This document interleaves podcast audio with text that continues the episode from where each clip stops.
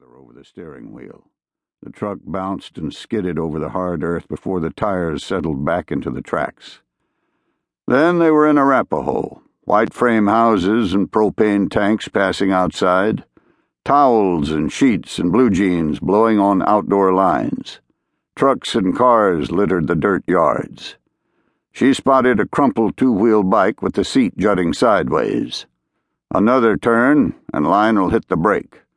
They slid to a stop a few inches from the corner of a yellowish, sun bleached house. Lionel laid on the horn and stuck his head out the window. Come on, Ned! Roseanne felt as if the wind had sucked all the air out of the cab. The dry, dusty smells of the plains mixed with the sour odor of beer made her stomach turn over. She thrust her head out the opened window away from the house and tried to lean into the wind that washed across her face. Lionel was still shouting, and now Duane had joined in, shouting and beating a fist on the passenger door that sent the truck into a rocking motion. He's not here, Roseanne heard herself say. Let's go. I need a drink. Truck's here, Lionel said. Roseanne pulled her head inside and looked at the house, the black truck parked next to it, the left reflector smashed, the bumper dented. The images spun like a whirlwind.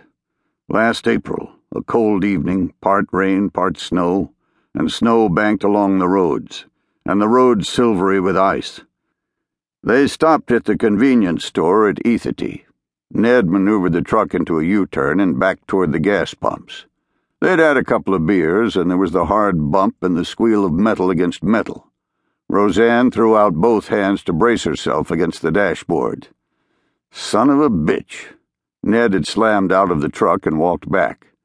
She had expected him to get back in, gun the engine, and squeal the hell out of there before somebody came running out of the store, but the next thing she knew, he was filling the tank. The sounds and smells of rushing gasoline drifted through the cab. Ned had left for Jackson Hole not long afterward. Construction projects going on there, he'd told her, and they need electricians. I got a job right in the town of Jackson. She had nodded, trying to take it in through the dread building inside her because this was the end, she knew. He'd said he would send for her as soon as he got a place. Maybe they'd get married. Had he really said that, or had she imagined it? Heard what she wanted to hear? She couldn't remember now. The truth was, Ned had wanted to go away for some time.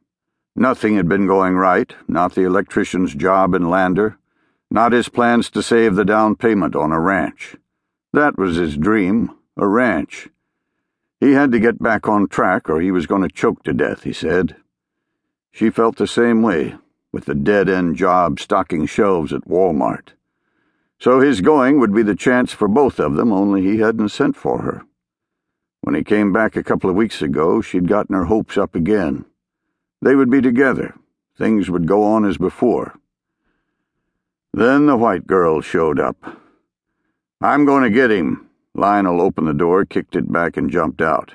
He was drunk, pushing himself off the hood and staggering toward the house, finally lurching for the railing and pulling himself up the wooden steps. Duane got out and staggered after him. Why don't we just get the hell out of here? Roseanne shouted. Then she pushed herself into the seat again and tried to ignore the tiny spark of hope firing inside her. Maybe the white girl had left. It made sense.